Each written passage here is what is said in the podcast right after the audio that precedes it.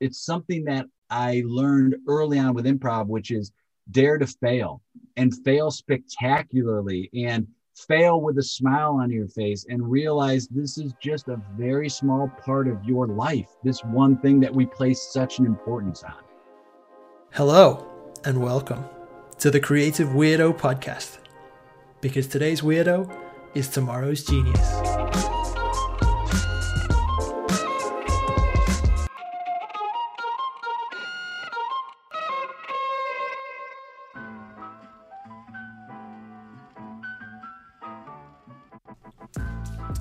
In this episode, I'm talking with improv teacher and performer Jay Sukow.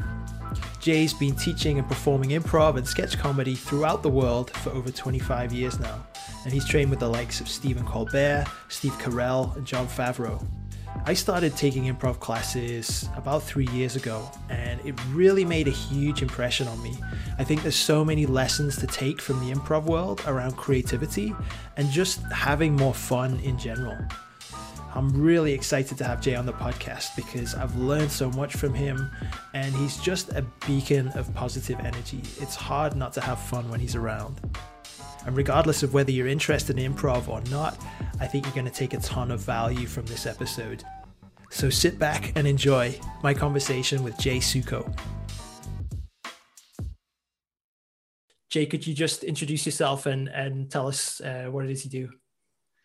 Hi, my name is Jay Sukow. Uh, I'm based in Los Angeles, California, in the, in the United States. Uh, I'm a dad. I've got two kids who are awesome. Uh, and my profession is I'm a professional improviser. And so I teach and perform improv for businesses, regular folk, actors. Uh, and I've been doing that for the past almost 30 years now. Awesome. So I think a lot of people maybe have an idea of improv from watching it's like whose line is it anyway? It's like a, a, show i used to love that show but um there's more to it than than just that kind of short form comedy right? Like could you describe a little bit about what it what actually is improv or what's what's the kind of improv that you do? Yeah uh, it's a great question. People immediately and thank goodness for whose lines it anyway like before that point nobody had a real reference to what improv was.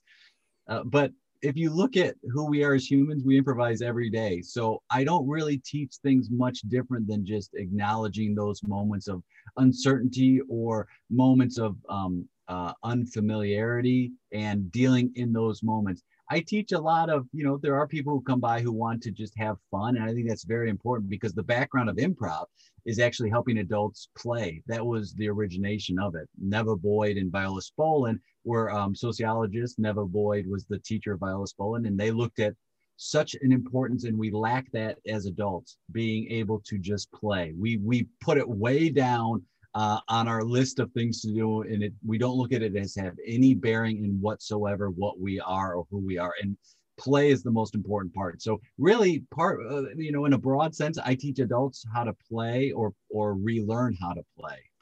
Amazing and what like what do you think is what are the biggest blocks that people have to doing that? Like when you oh. first oh. people coming off the street.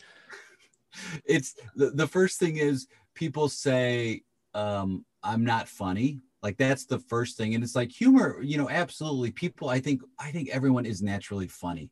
And so humor is like a byproduct of this but the the that's the biggest hurdles people get nervous thinking they have to be funny because they're not even though in my world it's pretty common. It's still a very niche um, activity a very for a lot of people. So people think they aren't they aren't funny. And i ask people and this is something i got from a teacher of mine Martin de Maat i i ask people in class the first day i'm like okay raise your hand if you can sing.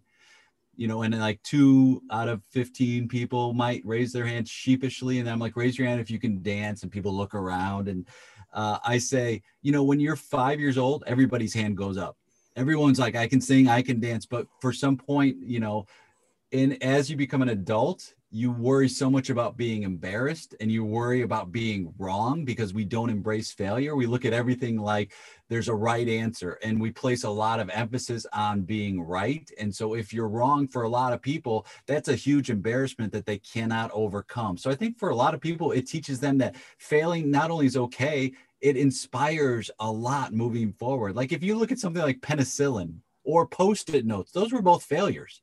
But they started out as one thing and then it turned into something that I mean, really it changed humanity. So I think getting people okay with who they are, getting people okay to fail, getting them to say, hey, let's not take things as serious. Like we take things seriously, but not ourselves. Let's not take ourselves as seriously. And let's look around and for the next two hours, three hours, an hour, whatever it is, we're going to have a lot of fun. And then at the end of the day, uh, the skills you're doing in the class, the games you're playing, the fun you're having, it starts trickling into your personal life. And then you go, oh, I, I'm it actually makes me a better listener. It actually helps me stay present. It actually helps me look at the people in a positive way and assume positive intent. It helps me realize I'm not alone. I'm part of something bigger than myself. So it hits on a lot of things also that philosophy and different types of philosophy for years have hit on, which is be find a group, find something bigger than yourself, find a connection. And improv allows that. It allows you to connect to other people. And in this time we're at now, my friend,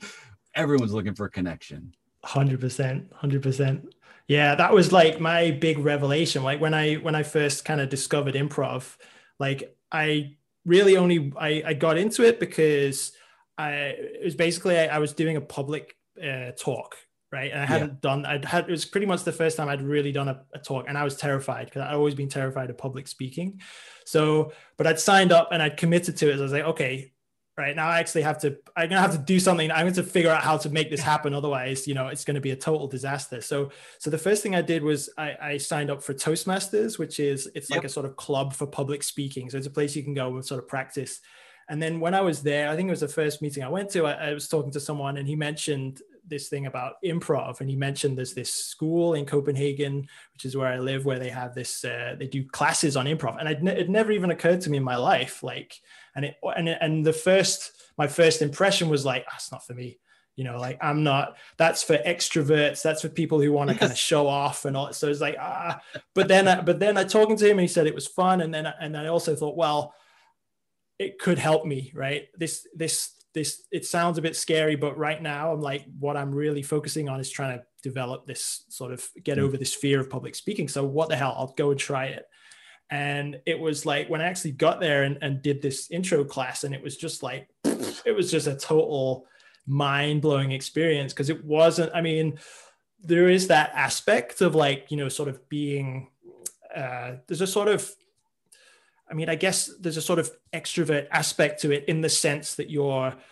you're sort of acting in a way and you're sort of putting on a different persona in front of people in, in front, front, of, people, people, yeah exactly. But but the idea about showing off is completely the opposite really because yeah. that, that's kind of what the more i got into it the more i realized it's actually about being present and and putting your attention on your partners right? Instead of it's if you start making it about you then it suddenly starts to fall apart right? It's not the improv the, the sort of uh, spontaneous part of it just sort of falls apart and it doesn't really work. But the more you can be present and then just like kind of give your attention to what's happening in this scene that you're building. Suddenly it's like this magical thing happens and you don't you forget about everything else. And it's just it's like play like you say it's just like playtime for adults. And it was like well, i haven't done this since i was you know five years old and i was playing like pretending i had a laser cannon you know? It was so so cool. And then, well, and then and then the other thing you said about the philosophy as well was like I, I'd love to hear you talk a bit more about that because because I remember clearly about the there's I can't remember how many rules there are, but maybe there's a different amount of rules. But but I remember like the first one is always say yes and say yes and and that was like that thought that for me was just like it's like oh my god this applies to everything you know? This isn't just improv this is life. Like i can use this. Do you want to talk a little bit about yes and yeah, absolutely. And like I, I, uh, I also think Toastmasters is really great too. Like that, absolutely. that helps you with things like counting the times you say um in a speech. Like there and they time you to understand what two minutes is in a speech or things like that. So i think that's very valuable as well. I think improv what it gives you is it's building on that fear of public speaking that toastmasters does as well. It's the it's an old jerry seinfeld bit which is people would rather be in the casket than give the eulogy right? So it's it's the number one fear after death. And so people are so much more afraid of it. And what this does is is it helps you take a breath and say everything's going to be okay. Like you're going to survive these moments. When you give a speech, when you have to give a presentation, here's here's a secret. Nobody wants it to go bad. Everybody's on your side. Everyone's like, I hope this goes well. Nobody's like, I hope this goes terribly. So they're already on your side. And we forget that a lot. We get so nervous. It's like, no, no, they're there. They're on your side. And when you talk about yes and and you say the word rules, it's it's it's more like tools so it's more like here are tools to use in these situations when you're in an unknown situation or a familiar one. You can use these tools. And, and uh, a friend of mine said, you know, everything good that's come to your life has been when you said yes. And if you say no too much, then things leave. And I think that's very accurate. There's a there's a great book called A Year of Yes by Shonda Rhimes, and she uh, created uh, Grey's Anatomy and Scandal and all these shows on um, the American TV network ABC. And she's like now on Netflix and just this huge TV creator and tells stories. She's great. And she talks about spending a year saying yes because one year her sister at Thanksgiving asked her to do something. She said no, and her sister kind of mumbles, oh, "You you always say no." And she's like, "What's that?" She goes, "You always say no. You never say yes." And she goes, "From this point on, for a year, I'm going to say yes." And she lost weight. She had uh, more happen in her career. She sat next to the Obamas at the Kennedy uh, Center during um, an, a, a show, and it was like all of these things that wouldn't have happened because we say no to protect ourselves. It's a defense mechanism. The first thing we do a lot of times is no. And sometimes we say no because we think, hey, if I say no, my opinion is going to mean more than the person I'm speaking with. So the no is a defense, it's a reaction a lot of times. And we don't take that moment to just go, let me take a breath before I say no, how can this work? How can this work? What are they trying to say instead of right away a no? Because we've all been in those meetings where we're in front of the no committee, I like to call them. It's just the committee of no. And you're like, you just give up. You go, they aren't even hearing me. And the yes and is like kind of the bedrock of improv. And it's the yes, I hear you. Like that's the first part is I hear you. And the number one thing people want is I just want to be heard. And sometimes it's like, I don't even want you to tell me what to do. I just want to be heard. And so think if your life was ruled by the philosophy of, hey, great idea, let me build on it. So you don't even have to come here with the full idea. Why don't you come here with 40% of the idea and the rest of us here will add to that and build that together. And then we can come up with some, some pretty great stuff. Now, of, of course, there are times to say no. If somebody's like, hey, let's spend, you know, a quarter million dollars, our entire budget for this um, for this month, let's spend it on X, Y, Z. It's like, well, we we can't because we have a limited budget, but how can I say yes to that? It's like, yeah, let me hear what you have to say and then let me think about it before I say no right away. I, I had a client who said, uh, we want to make a big splash. And this was inside of a theater. They were doing a sales meeting. They said, uh, we want to have uh, fireworks. And it was like, well, you legally couldn't have them in that building. Like it just, you legally, it was, it was against the law. So it was like, well, let, let's hear what you're saying. What you're saying is you want to have a big splash. You want it to be memorable. Okay. And then we huddled and we said what if what are some ways we can instead of this which is illegal? And it's like oh let's have music. So then we came back with a live marching band and that that satisfied the same thing they were looking for. So it's a matter of let me hear what you're saying. Now how can we make it work? If you say no enough to your significant other guess what happens you bye bye that's it game so over yeah, it's game over. And so you have, you know, it's having that philosophy and that mindset of how can this work, right? Instead of right away, I'm going to say no, how can this work? And even if, even if you do say, here's not what here's why that's not possible. At least people feel like they've been heard and then they can accept it more. So i think saying yes is also opening yourself up to these possibilities. I, I had a teacher who said you know people who live in the no live in the safety but people who live in the yes live in the possibility of adventure. And mm-hmm. i think that's so you know it's it's like Lion the Witch in the Wardrobe where the kid comes in and they're like we got a great world behind this wardrobe. You just have to go in it, and it's talking animals, and it's a magical world, and is greeted by no. It's like no, no, no. But there's there's magic in there. It's like no, nah, I'm okay, and it's because and sometimes we don't even know why we're saying no. It's just like I just don't want to do it, and and those are times to reevaluate and say, what if you change that, change that attitude, and say, how can this work? Let me try that. Do something. Here's some, something you can do right now.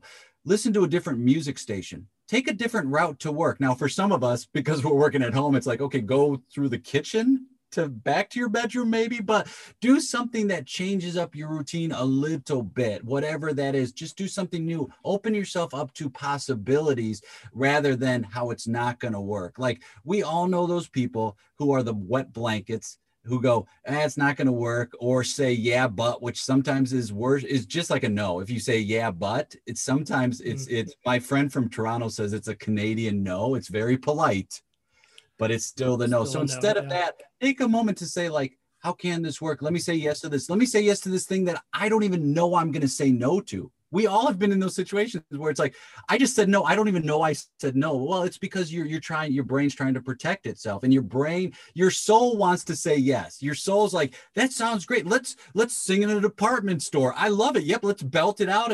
But your brain goes oh no no no no no no. So you're at a constant battle between your brain and your soul and how to how to reconcile those two things. And that's something that for years you know philosophers have been trying to get to is like how do we do that? And i think a lot of times it's stay present, live in a place of gratitude. And those, the more I hear a lot of things that are being said, and also in the corporate world, be here now is a big phrase. It's like, well, that's improv moment to moment. And so a lot of the phrasing we're hearing are starting to seep into also the corporate world, which to me is great because it does change people's lives for sure. Mm, absolutely. Yeah. I mean, for me, like that, that just that one little piece there i think you know had had a big impact on my life. And i think also to like relate it to uh, the sort of design world and and the sort of space that i'm in um i think you're talking about this you know this kind of wet blanket that always says no. And i feel like like we all have that in our own heads. Like there's always that voice that wants to say no. And i think it's it's a big part of it. Like i guess any creative process is that kind of struggle between the, the yes and the no, like the heart and the, the head that wants to sort of shoot things down. And it's like, and so we have this playful. You're, you're, an imposter too. That's what we're always thinking too, right? Yeah, exactly. So, yeah. so there's, there's always a reason why you shouldn't do it. There's always going to, your head is always going to have a, a reason why that's not going to work or whatever. But when you think about, I think any sort of creative decision that you make, and, and if you maybe look back at all of the things that you've, you've done that you're proud of things you've you know your best work uh, or just the most fun you've had and think about like what was led up to it. Was it like was it your head sort of analyzing it beforehand and shutting it down or was it maybe you just sort of caught up in the moment?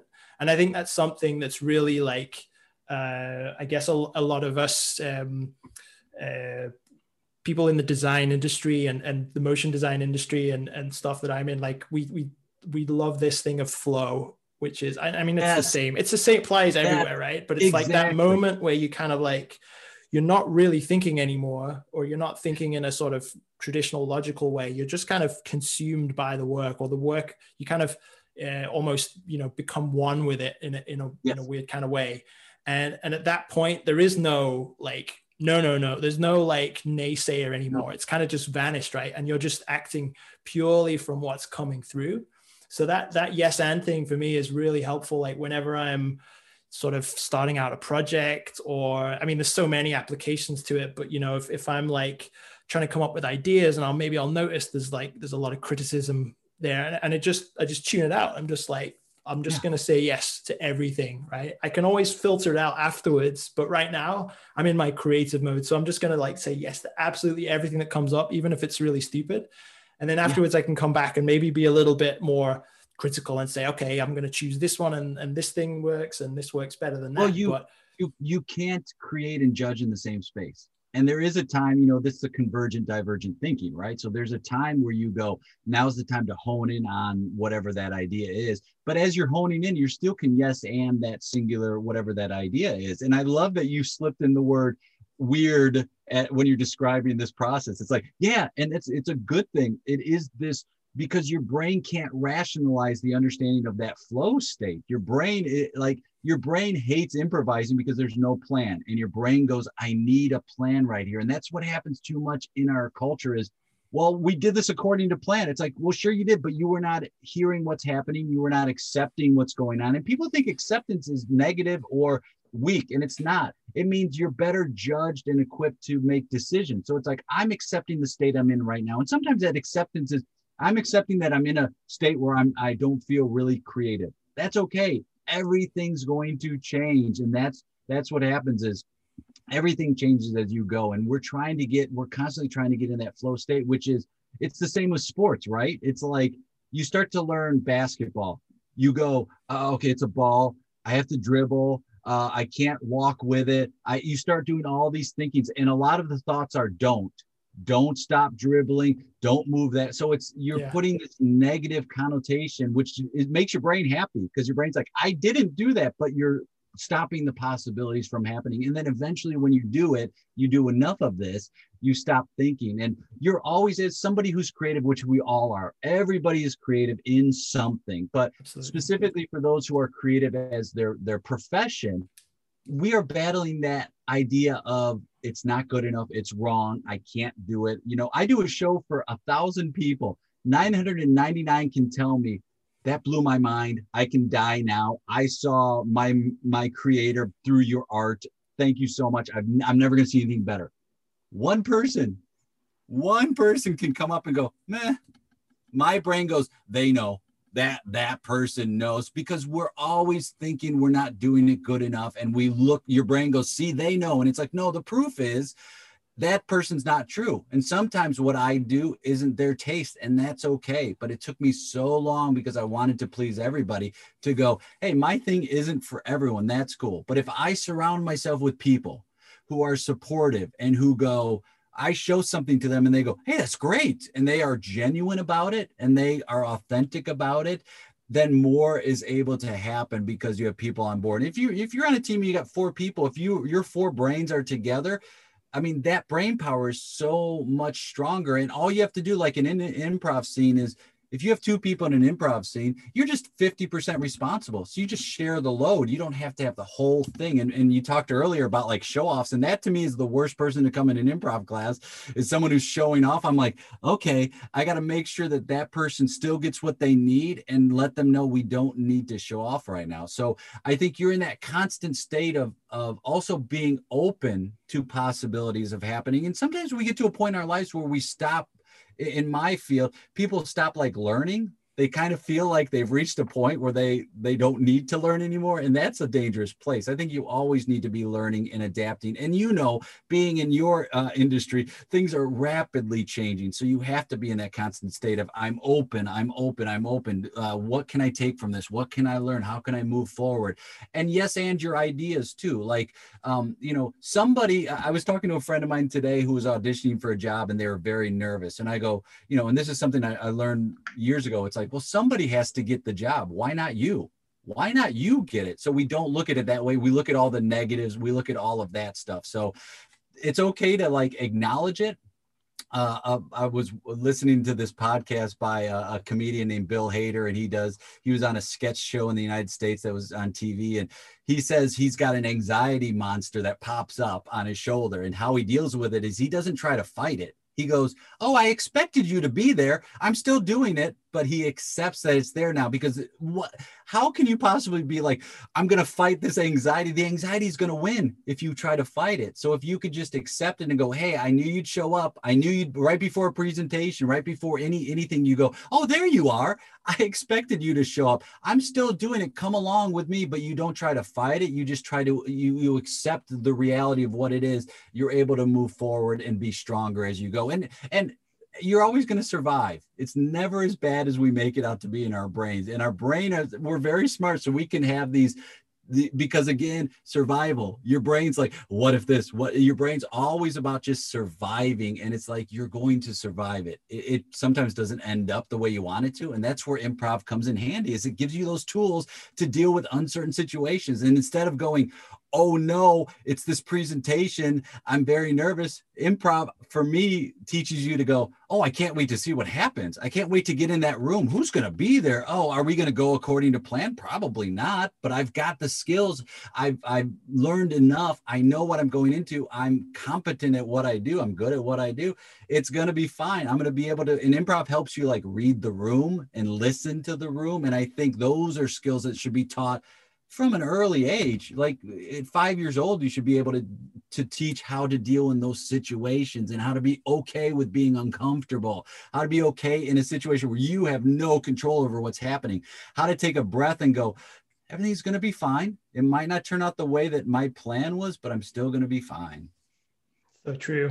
I think this yeah there's so many pieces there. I mean one, one thing that comes to mind is is just i guess with you know with all kinds of creative work um, this is at least I can speak from my own experience and say that it's very easy for me to get like extremely uh, like involved in my work to the point yes. where you know it feels like it's everything you know like if this succeeds or it fails then that means you know if this project fails then it means i'm a failure and all that kind of stuff and that's and, the problem that's the problem is because you fail you're not a failure but that's that's exactly what we think is mm-hmm. that failed therefore i'm a failure it's like no and the and the other part is is like failure itself is is really i mean it's super important right? It's essentially it's it's it's the way that we learn. Like we wouldn't actually develop in any way shape or form if we hadn't failed like from from the very beginnings of like learning to walk and talk you know? Like babies are failing like constantly you know with a, with a hit rate of about you know like 0.001% right? But yes. because they're not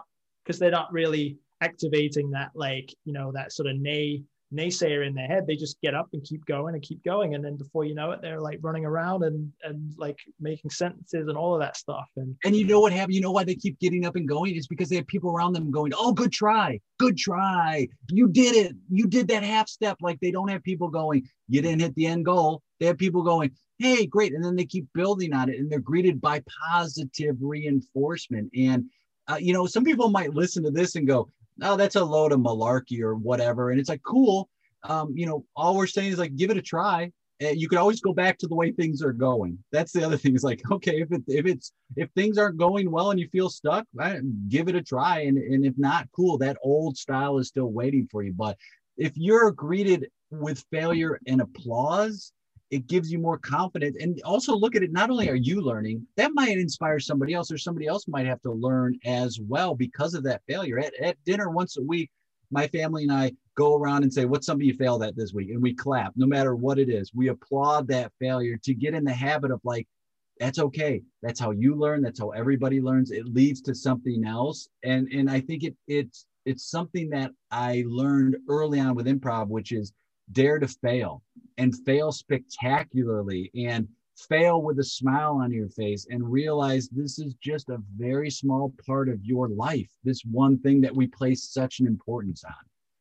Absolutely. It, it reminds me of um, at the beginning of uh, the, the short form improv workshop that that you took that i did with you. And and there's a there's a part that really like it's kind of burned into my brain is at the at the beginning. I think it was right at the beginning of the weekend and and for for people, for those of you that have never tried an improv class before, uh, usually start out with a lot of warm ups, right? Like just sort of get, which is basically just playing games, right? Just to kind of get people a bit more loose and, and comfortable with what, like getting into the more sort of uh, specific Exactly. Yeah. So you're just sort of playing games, and and I can't remember what game it was, but I just remember that the, at some point somebody messes up. That's the whole point of the game. Is at some point it gets too fast and someone someone makes a mistake and they're out and and the instruction was as soon as somebody like makes a mistake or goes out everybody else in the whole ring has to run up and give them a high five.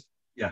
It's like this weird kind of short circuit happening in my brain because it was like my immediate instinct when i when i failed you know when i made a mistake was to like kind of tense up and just be like yes you know like that just like without even thinking it was so instinctive. And then there yeah. was this moment of like hang on like I'm getting all this positive energy from everybody. You know, people are running up and cheering and high fiving, and it was like this sort of, you know, like uh, sort of pattern disrupt, like interrupt in my brain that kind of like short short circuited it. And um, exercises like that are so so powerful, so useful. I think it's and it's like I guess it's something you have to practice, right? It's like because it's all very well saying like, oh, you have to say yes to everything, and you have to like treat failure as, as like the best thing that's ever happened and it's it's not always sometimes i mean for I, I guess for everybody even even for someone like you who's kind of practiced that for your whole life there's going to be moments where failure sucks but at oh. a point but there's always a way to sort of but you, the more you practice i think the more you exercise the more you start to look for that positive side of failure then it starts to become easier and, and a little bit more instinctive. And and I think that's you're, you're changing a mindset, and you're changing a mindset that is for some people decades in the making and hardening of. So it's like to have that moment to go not only are you getting high fives from people but also sometimes we say take a failure bow like own it. Be like yep i totally messed that up. And it's amazing how disarming that can be and you're rewiring your brain with these tools and you're saying hang on a second what happened? Well here's the proof.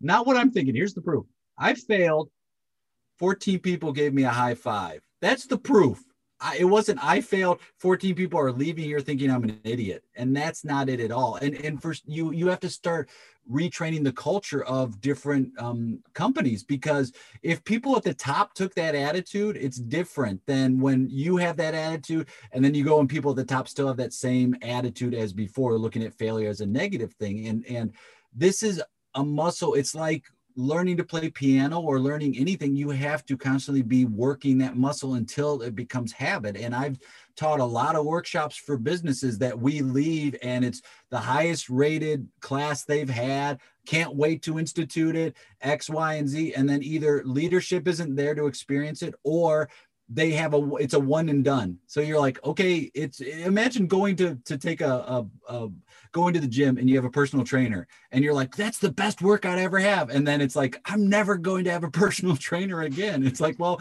it's going to atrophy if you don't continue to work those muscles as you go. And, and what improv allows you to do is work those muscles in a space of playing which is how you the best way to learn is through play. And if you can involve laughter in play it breaks things down you look around and you go yes you're you're a, a, unique person but you're in a room full of people that are very similar to you that you probably would not have chosen to hang out with the people in this room outside of the fact that for a lot of people I, am in an improv class that i'm coming to because i paid for it. That's another great incentive is like ah i better go to that class because i already put money down for it. But you start realizing oh all of these things i've been telling myself all of this narrative i've been broadcasting in my brain for a long time, you know, all this negative feedback and all that stuff.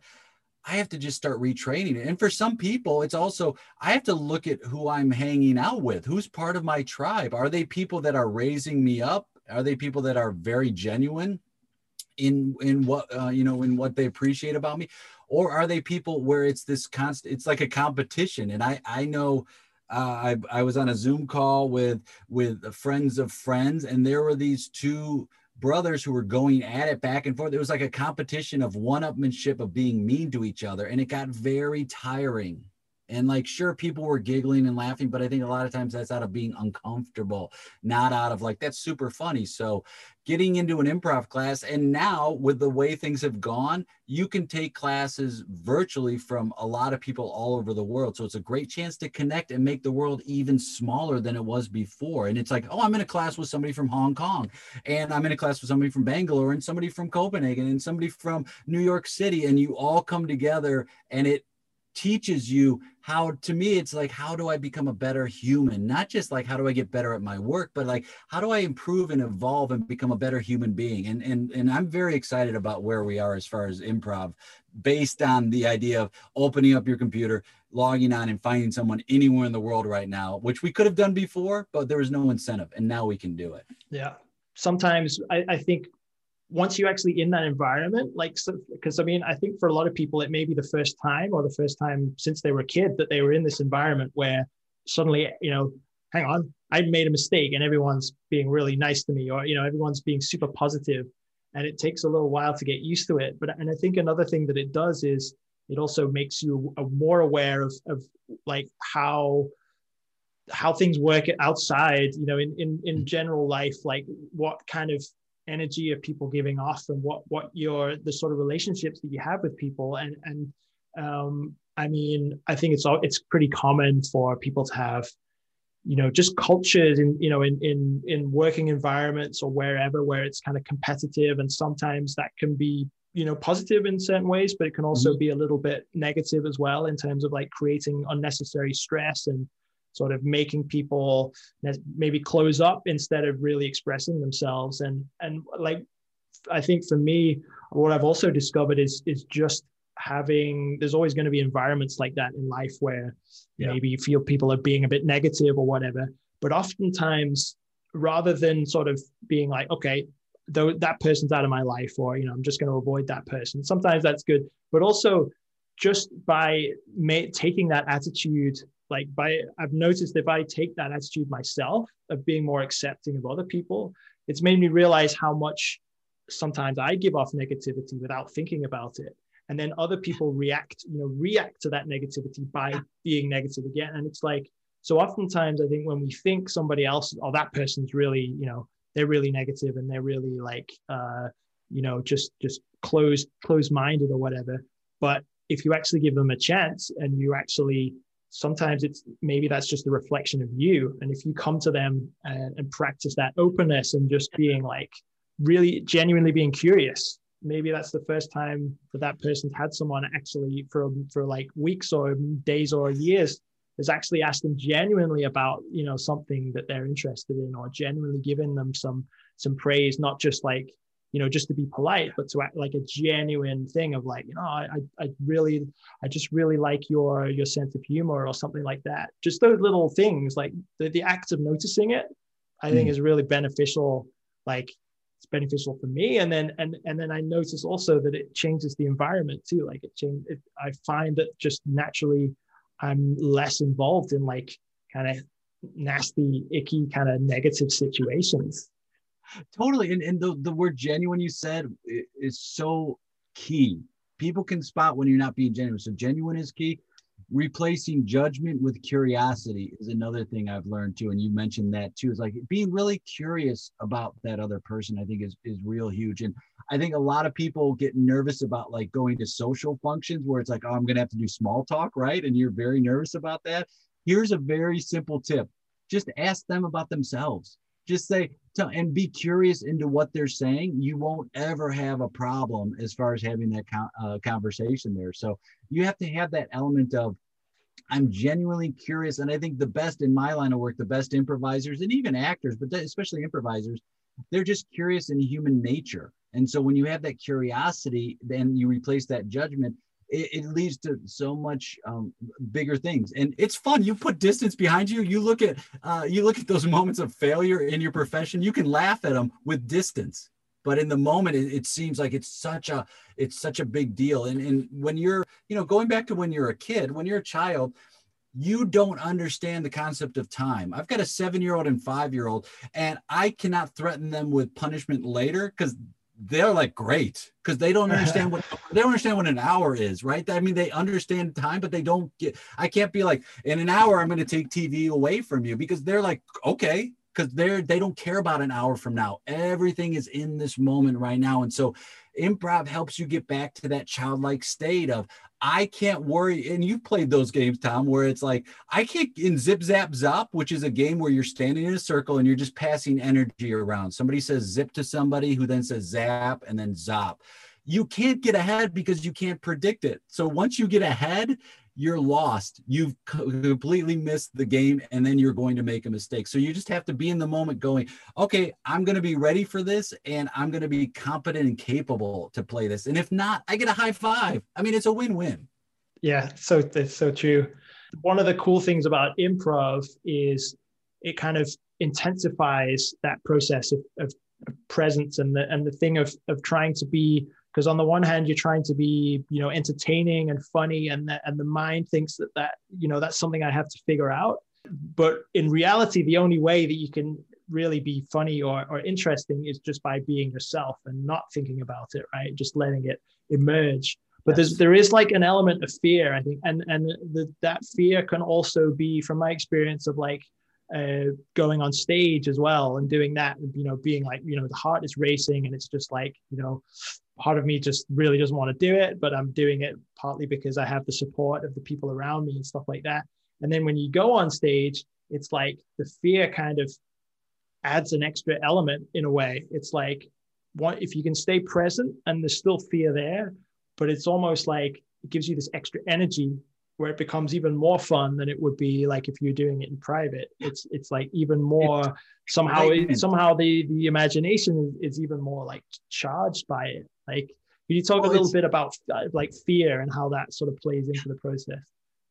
Oh, uh, my my favorite phrase, I think, uh, even even maybe even more than yes and in improv is follow the fear. Follow the fear, and uh, you all you have to do a lot of times in life is just be a little bit brave, just a little bit right there. And whenever you're feeling scared, uh, just take the first step towards that thing. And if you go towards it a lot of times, and then go through whatever that fear is, you come out the other side feeling stronger. And I think fear and excitement, I think they travel the same path.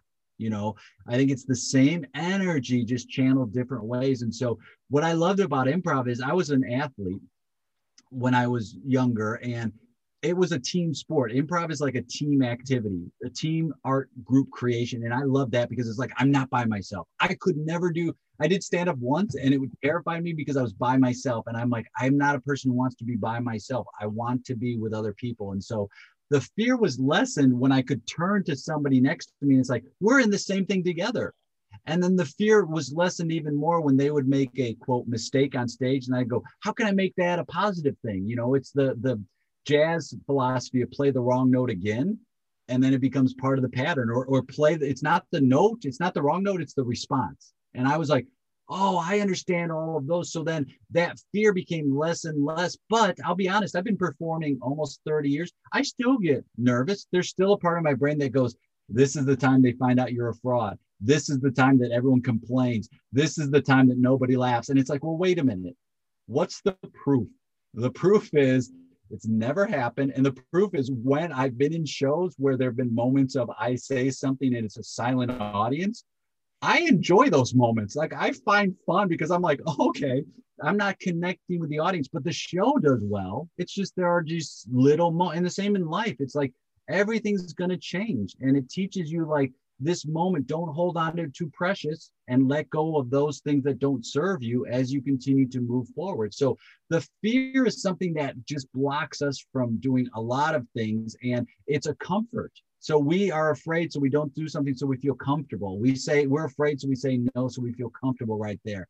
And you could start to examine why you're doing it. You know, I, I don't want to look like a fool. I, I don't think I'm ready, all of that stuff. But if, if for those of you who are parents or thinking of becoming parents, you're never ready to be a parent. You're never like, I'm, I've never met anyone who's like, I'm fully ready to become a, a parent. I have all the money and sleep I'll ever need but you just you do it and you do it moment to moment. And so taking those moments and taking a breath. Don't forget to take a breath at times. A lot of times we get anxious and we we forget to breathe and breathing's a huge part of what this is. And and in order like stay present there's this method. I don't know if you know the method. It's like the five four three two one method which will help with like staying you know bringing you back to the moment and staying present. It's like what are five things you can see? You look around at just where you are right now. Oh i see a phone. I see the wall I see the floor. You name five things. Then you go, what are four things you can feel? And you, oh, I can feel, you know, this pencil. I can feel this this cup. I can feel my legs.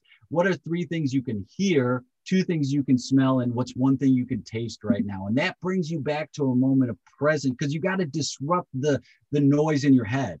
You know, it's like when a dog redlines when they're very energetic. It's like you have to redirect it, and that's the same thing you're doing with your brain. It's like redirect it take a moment to face that fear and go, okay, what am I afraid of? And sometimes what helps is say it out loud.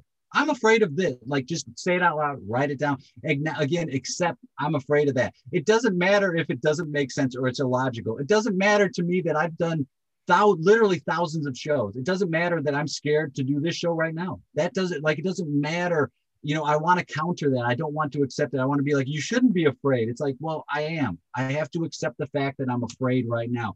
What are some things that help with that? Movement helps with it, whether it's standing up or moving or just inching towards it, going it slowly, bit by bit, bit to it. Sometimes we're afraid because it's overwhelming. So it's like, take a breath, start at the beginning, just go piece by piece. Don't look at it as an overall thing. Just be like, what's the next thing you have to do? What's that next little thing?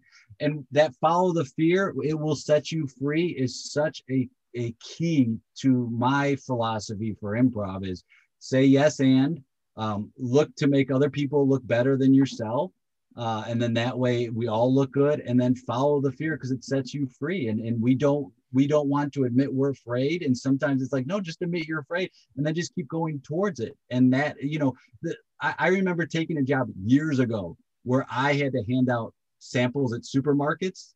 And I was like, I'm taking this job because I got to learn how to hear no I, because in what I'm going to end up doing is I'm going to be faced with a lot of rejections of people saying we don't need that training or that show. So I put myself in a situation I was afraid of, which is like I have to talk to strangers to get them to have this. And what ended up happening is not only did I was I able to learn to accept no, I actually became really good at what I did. Like it was very funny because I didn't care. I'm like, I'm only in this.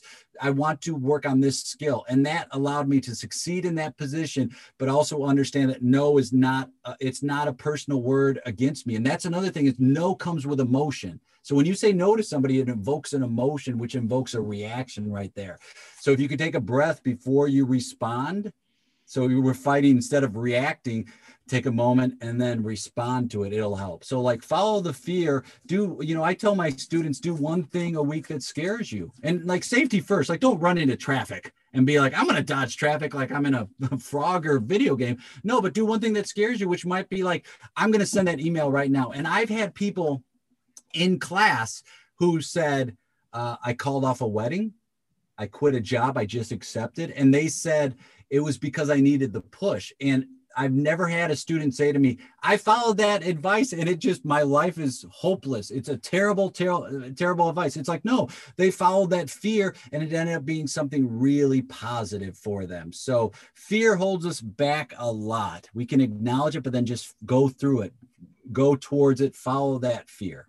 Yeah, totally. And, and like, like what you said about like, you can apply that at, at any level, right? It doesn't have to be something massive, like, you know, like jumping out of a plane. It could just be like, sending that email out. And I'm just kind of thinking about maybe some of the people that might be listening who I know a lot of uh, young designers and motion designers and stuff like that who it's i mean even for me actually it's sometimes it's difficult to just reach out to potential clients and stuff like that you know because you're fear you're afraid of like oh well who am i to like send this message you know they'll think i'm like you know kind of just sleazing onto them or whatever and it's never the case it's like no one no. an email does no harm anyway but it's just like you know getting into the practice of yes. like sending email even if it feels a little bit uncomfortable and there's probably some reason your brain will have some really great reason why you shouldn't send it totally. but, but like a beautiful reason it.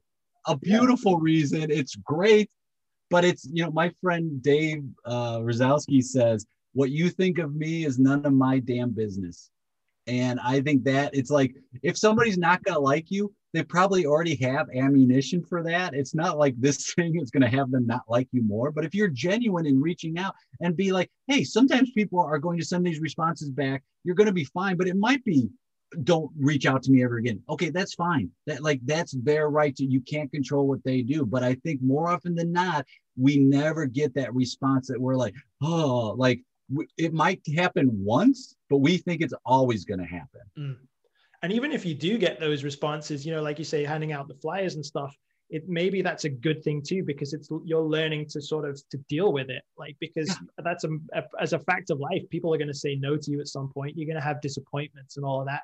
So why not practice in, a, in an arena where it doesn't really have any consequences you know? Like somebody tells you like don't send me another email.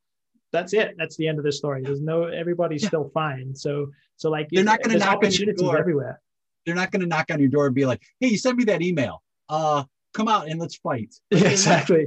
They're not, not going to do that, but it it's teaching you there are like to not hold every moment precious, right? To not be like this is make or break. It's like nope, this is one. And and how many stories have we all heard where it's like ah, I threw the I, I sent an email on a whim or I sent this and I got the response and now I got this thing. Like there were so many stories of that where it's like oh I did this I didn't think anything of it, and something positive came of it. So keep that in mind as you're continuing to move forward. Is and sometimes it's the right place at the right time, right? You send an email and they're like, I was just thinking about this. And sometimes they go, I don't normally respond to these, but the way you said it or worded it, uh, I'm very curious about this. So if you're genuine in your correspondence, I think that's another big part of it. And sometimes it's like, I said this thing in an email that was about me that I thought was weird, but that was the thing that they connected with that, that showed them a little bit about myself or a little of my personality. Like that was the thing because when you get into those situations, like like for me, when I auditioned to be to get a job as an actor, if I audition in a different way than I'm I'm used to or I'm comfortable doing, and they get they hire me for the job, now I got to do it that way, which I'm like, how did I do it? But if I do it the way I think, uh, I had a friend who auditioned for a TV show in the States, and I was like, how'd it go? And he goes, I gave them me, and if that's what they want, I got the job, and he got the job. And it's like I gave, I told you who I was, and, and that led to this job. So keep that in mind as you go. Like these little, um, you know, they're little setbacks, and if you let every little setback be this, because you can think it into a bigger deal than it is. And sometimes it's like, what's the human need? Like, why did they say no? Maybe they don't have a budget for it right now. Maybe now is not the right time. I mean, don't forget, we're we're right now as we're recording this, we're in the middle of a global pandemic. So there's a lot of anxiety and stress worldwide. So a lot of times we take things very personally that we we don't need to take personally. And if you change that that thought to be like, oh, why they told me why they said no. They said no because now is not the right time. They didn't say no because they think I'm an idiot.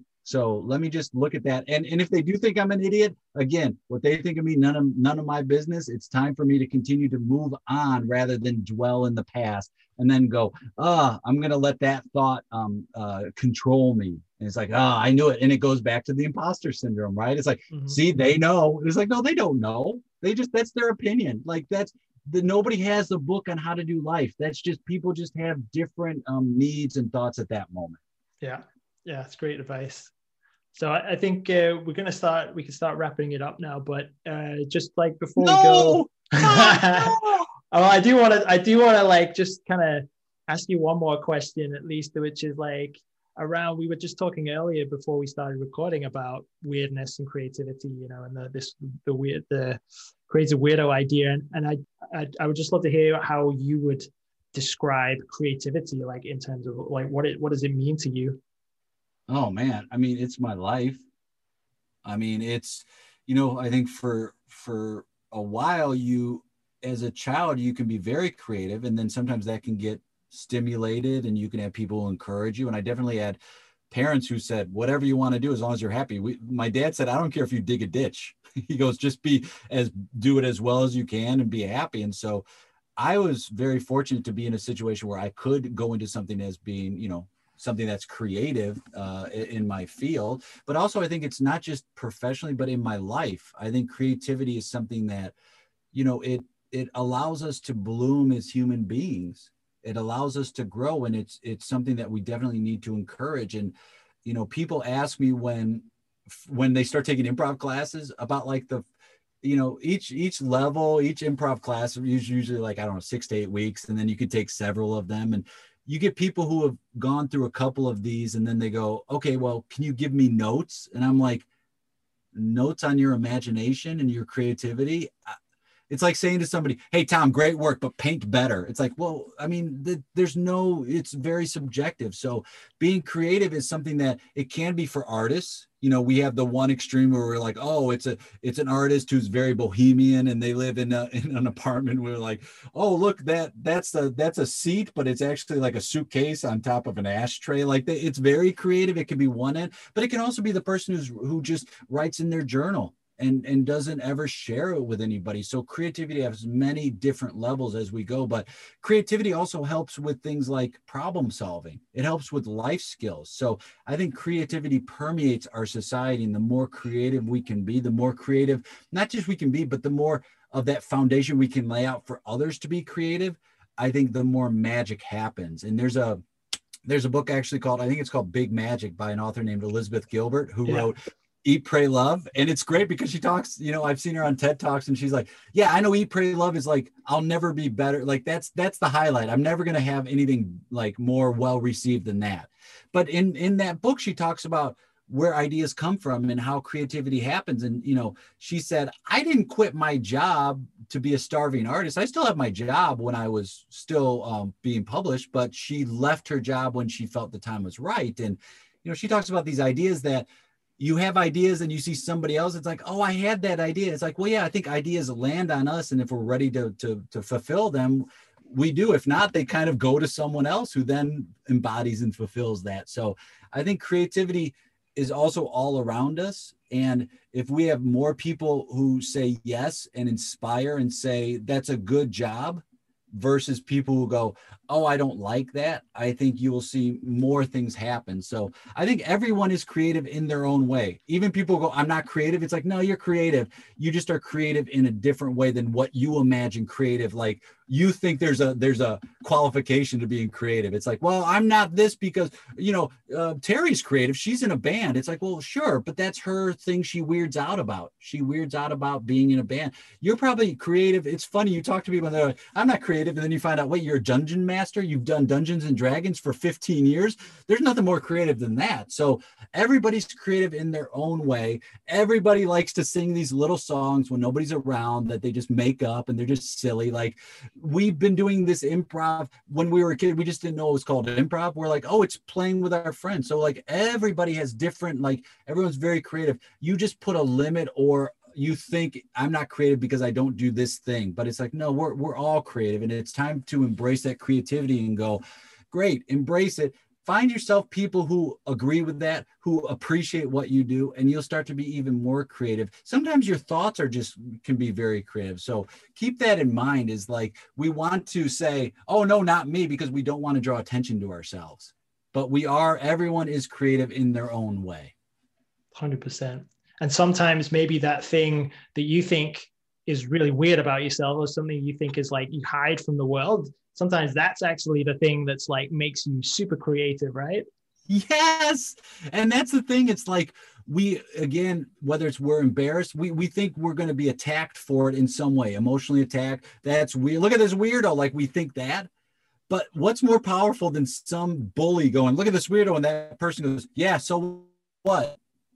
Yeah, I'm a weirdo. I'm a weirdo. Absolutely. And then other people go, me too. You know, I'm Spartacus. I'm people start standing up and it's That's like, it. you find that you are in a place of weirdos and the people that don't want to admit it are just, they're, they have a human need and their need is they're struggling they're feeling embarrassed they're feeling protective. They they want to be sarcastic because they want to protect themselves. They don't want to reveal it. And i've had so many people who come in improv class in that state of mind who once they leave they're like oh i can open up. I can be vulnerable because there are people here who get me and who add to my creativity. So sometimes you're creative on your own but sometimes it takes a group to help bring out that creativity. Awesome. That's yeah so good. Um, I think we should wrap it up there. But before we go, like, could you just tell uh, where can people find you? Are you running some some courses? Uh, yeah, what tell tell everybody where they can they can find out more about you. Oh my goodness, thanks for that. Um, uh, you can go to my website, which is jsukow.com, S-U-K-O-W. You can also check out my my um, uh, professional services page. I have a company called Today Improv. Um, and we use improv. We go and do um, everywhere from like doing individual coaching sessions one-on-one with people whether it's like to, to help with their executive presence or to become better listeners or people who are like looking to fulfill their their they have goals and they need a coach for that. We i do that. And also i, I go in and i teach like communication skills and, and skills on how to deal with this volatility that we're dealing with now and that's today improv.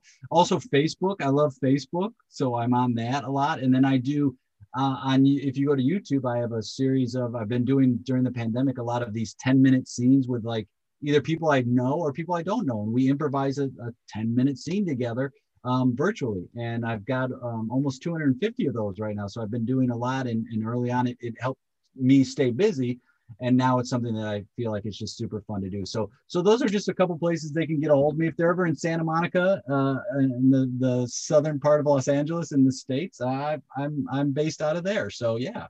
Awesome. So and they can just search for is it Jay Sukow on on uh, YouTube and Facebook.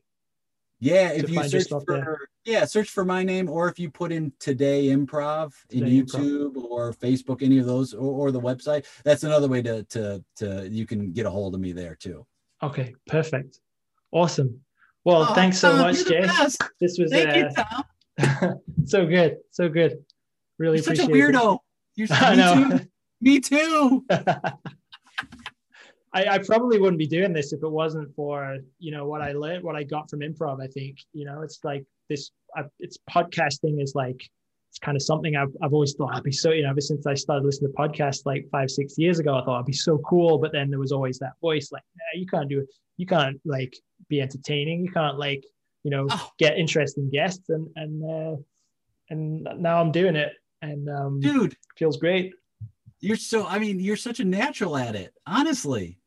Thanks, man. I'm, I'm definitely learning. I'm learning the ropes. You know, like the whole interview thing is like it's, but it's very like again, it's like improv. It's like there's part of my brain that wants to like think about the next question, you know. But then I know as soon as I start thinking, then I'm not present anymore. So it's like no, no just come back and just like just kind of listen. And but it's yeah, it's good practice. It's um, it's fun. Oh god! It, and there's no one way to do it, right? Like you look at podcasts and you go, oh, that person.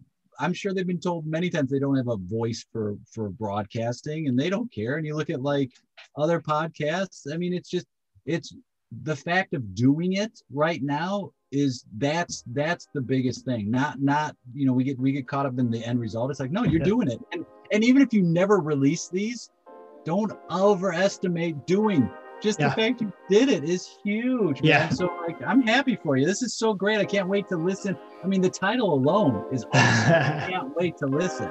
Awesome. It's been a real pleasure chatting with you and um, take care. Uh, bye-bye. If that conversation has whetted your appetite to try out improv, as Jay mentioned, now is maybe the best time to try it because you can jump on a Zoom call with improv groups across the world and try it out. And there may even be an improv group near you. So you could just try Googling improv and your nearest town or city. As well as those places that Jay mentioned where you can find him, he also has his own podcast called The Improv Cast with Jay and Landon which is also well worth checking out. Thank you for listening to this episode of The Creative Weirdo. If you'd like to stay informed about future episodes of the podcast and you'd like a little bit of weekly weirdness in your inbox, then you can go and sign up for my newsletter at tomcrate.com forward slash hello. And I'd love to hear from you too. Shoot me a message. What's your hidden superpower? that maybe even you didn't know about? And how are you going to unleash it on the world? Thank you